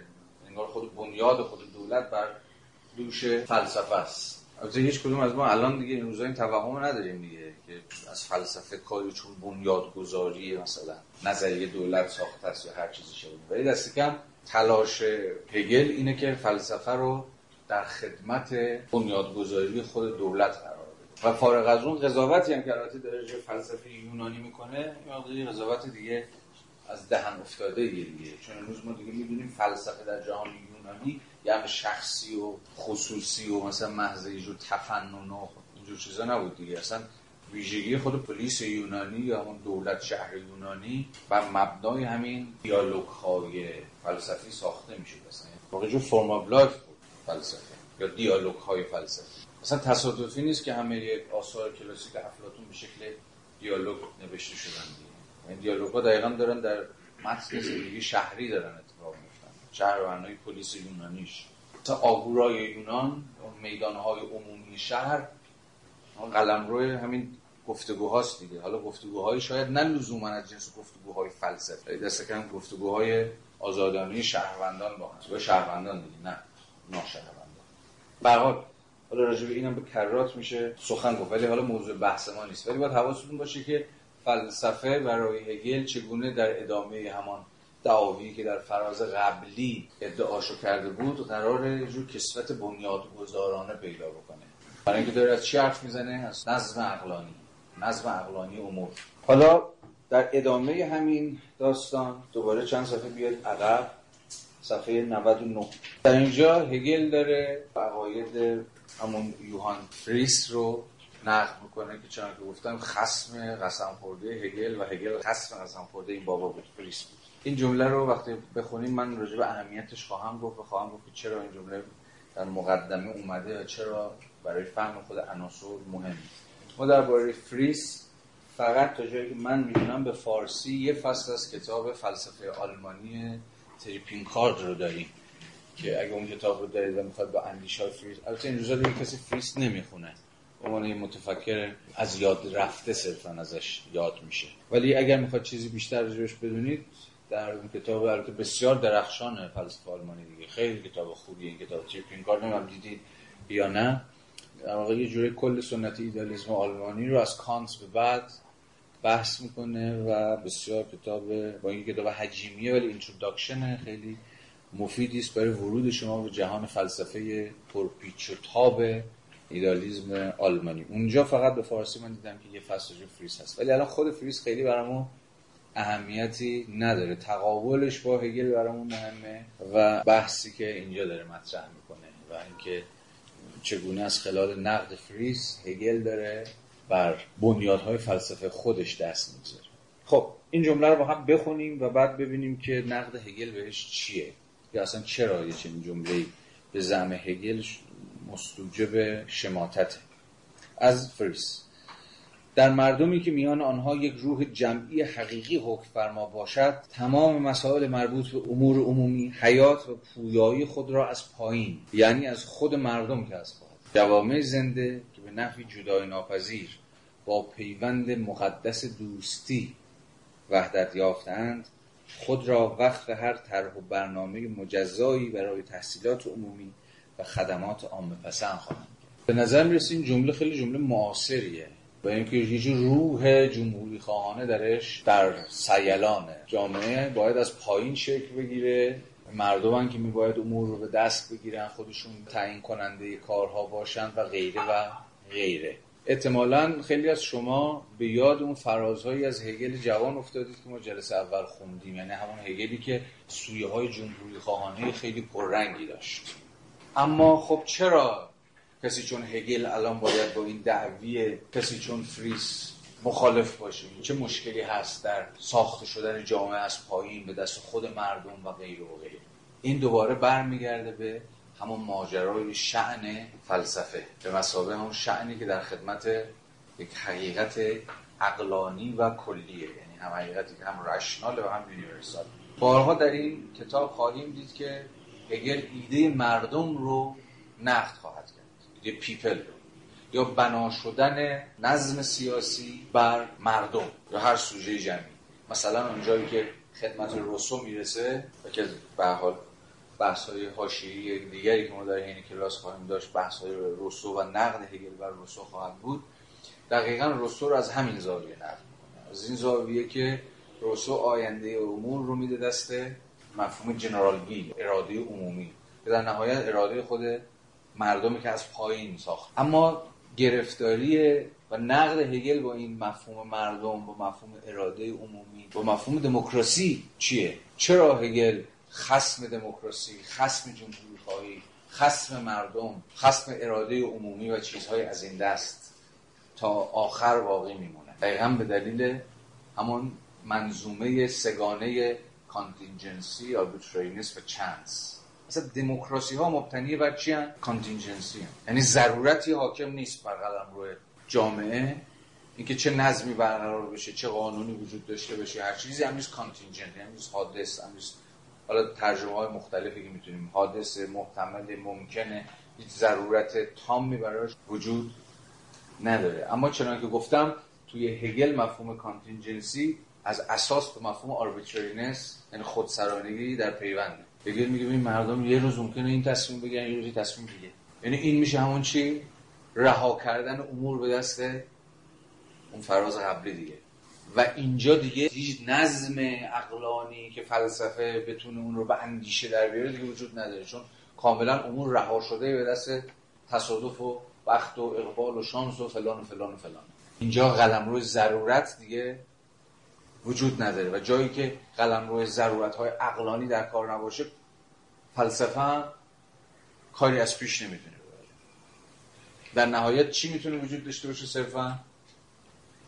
هم دانشهایی که امروز ما اسمش می‌ذاریم دانشهای انسانی دانشهای جامعه شناسی داشته انسان شناسی می‌تونه اینا کارشون چیه؟ این دانشها به یه نوعی ردیابی همین تنوع و تکثرهای زندگی های تاریخی و تجربی ماست دیگه هر جامعه مبتنی بر هر برهه تاریخی مبتنی بر فرهنگ خودش دین خودش سنت های خودش یه چهره یه تجلی یه صورتی پیدا می‌کنه و از چیزی چون حقیقت اینو نمی‌تونه ما اینجا فقط با چی سر کار داریم؟ با ساحت پدیدارها.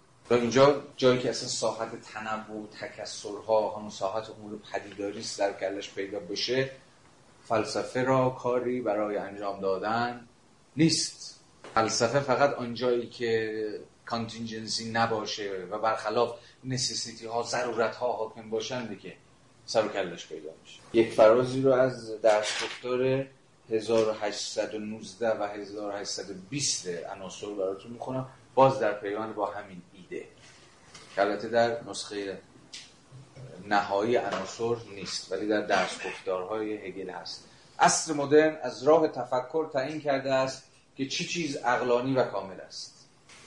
و در ضمن قبای گرد و خاک و زنگ زدگی را از قامت امر ایجابی کنده است.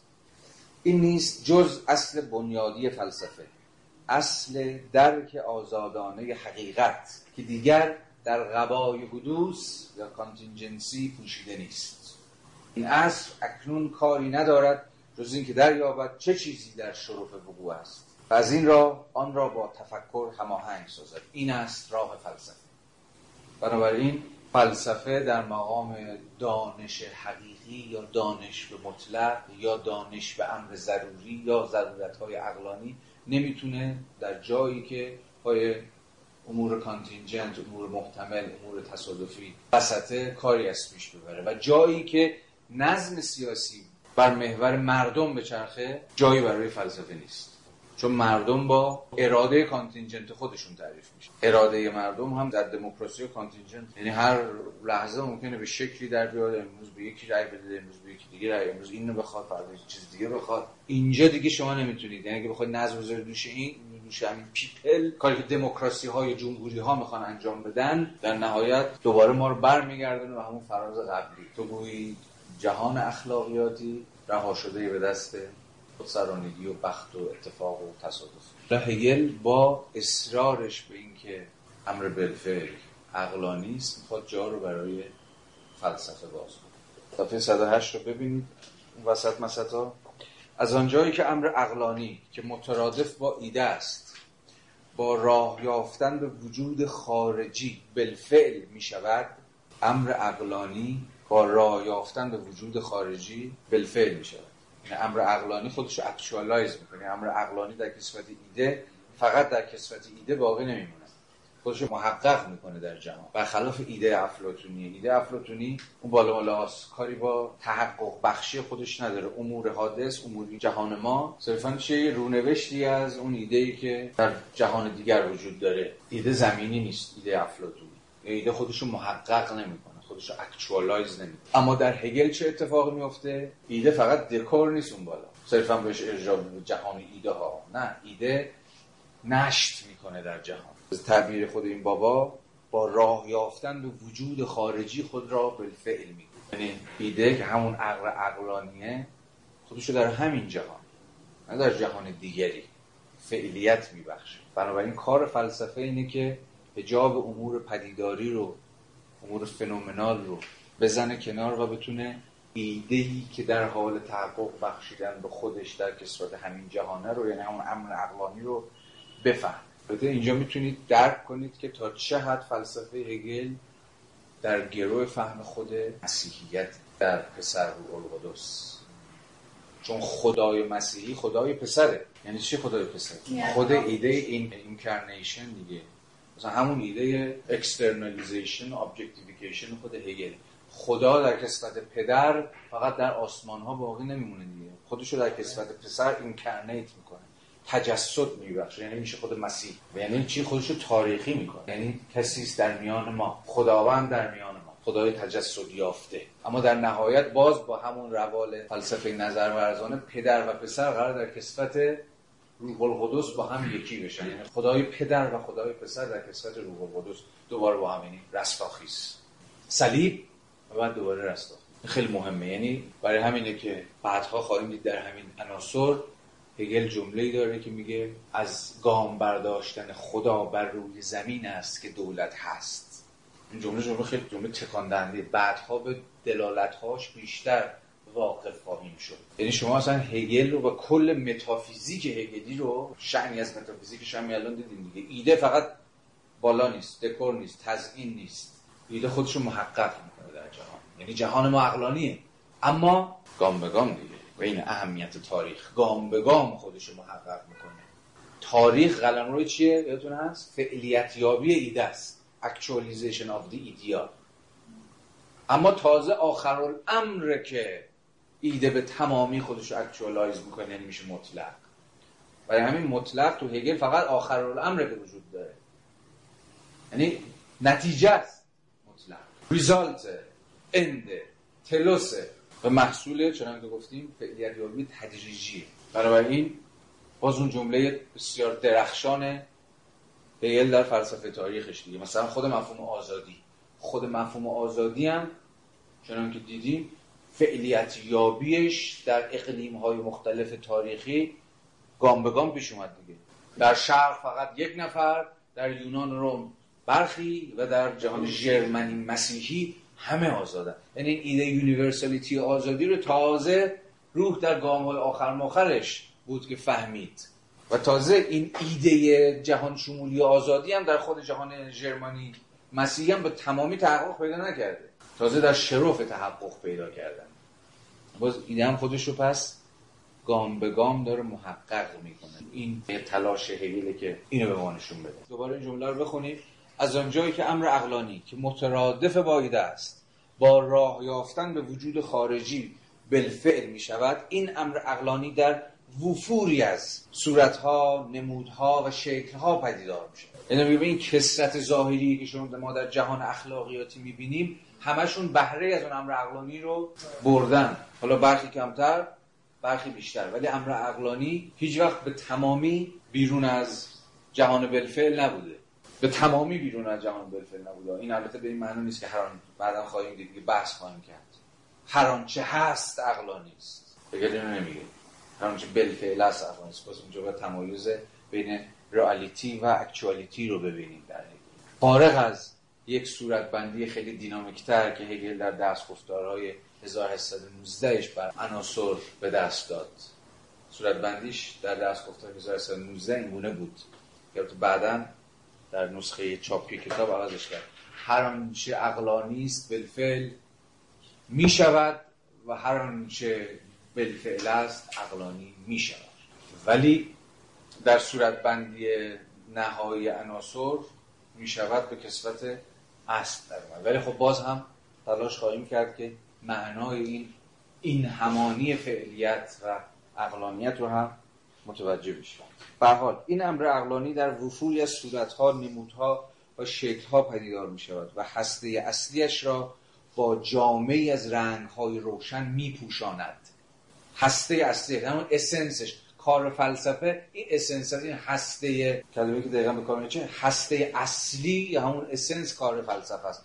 اصلا باید این هسته اصلی رو فراسوی این رنگ ها و صورت ها و تلون ها و هرچی که شما اسمش وفور ها و تنوع ها و کسرت ها به دست بیاره یا بفهم و هسته اصلیش را با جامعی از رنگ های روشن میپوشاند که آگاهی از آغاز در آن سکونت دارد. اما تنها مفهوم است که می‌تواند برای یافتن زربان درونی و کشف تپش پیوسته و مستمر آن تپش امر عقلانی در هسته چیزها.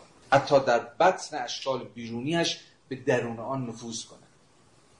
یعنی امر عقلانی حتی در بطن اشکال بیرونی هم همچنان داره این نبض امر عقلانی داره می‌زنه. اما وضعیت بینهایت متنوعی که در چارچوب این خارجیت شکل می‌گیرد خارجیتی که خود را به منزله ذات در بطن آن آشکار می‌سازد یعنی این ماده نامتناهی و سازماندهی آن موضوع بحث فلسفه نیست. پرداختن به آنها دخالت در اموری است که فلسفه هیچ سرکاری با آنها ندارد و می‌تواند زحمت اظهار نظر در خصوص این موضوعات را از دوش خود بردارد. این قلم رو علوم اجتماعی و همین چیز بیزاست که راجع به این امور گذرنده اتفاقی متنوع متکثر یعنی صورتهای خارجی حرف بزن. فلسفه با این صورت خارجی امور کاری نداره. با محتوای عقلانی جهان روحانی سر و کار خب ما حداقل یه یه بریک کامل هفته بعد رو هم اختصاص به فراز دیگری از مقدمه و همین ایده و ایده های در پیوند با این رو پیش می‌بریم. و بریک دوم بحثمون راجع به فلسفه های حق رو شروع کنیم. در بدن اصلی بحث. من بحث از سنت های فلسفه حق رو بحث می‌کنم و با خود سنت حق طبیعی شروع خواهیم کرد. سنت حق موضوعی سنت حق تاریخی و دیگر سنت هم هست که باید بحث کنیم. خوشبختانه بخش وسیعی از منابع اصلی سنت فلسفه حد طبیعی به فارس ترجمه شده. تو همین مجموعه دفترهای سیاست مدرن که اردبیلی ویراستاری کرده و نشر روزبهان هم در آورده مهمترین متن رو ما داریم. من یک به یک اینها رو معرفی خدمت شما خواهم کرد. ولی حین سخن گفتن از فلسفه حد طبیعی ما از هابز لاک اسپینوزا روسو کانت و فیشته شیشتا در مقام اون گنده های سنت حق طبیعی که هگل داره با اینها. به طور زمینی و به طور سریع در متن این کتاب گفته می‌کنه سخن خواهم گفت. خیلی خوب. مرسی بچه ها خسته نباشید. تا هفته آینده.